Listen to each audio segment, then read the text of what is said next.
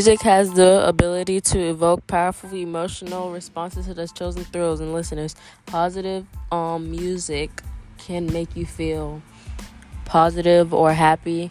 Sad music can make you feel sad. And offensive music can make you feel mad. Some music can make you feel relaxed and comfy.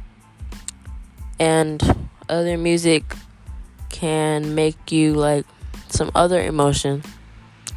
It affects your mood by how you are behaving, I guess, and your brain can change by it and you you can have a better memory of it and stuff like that.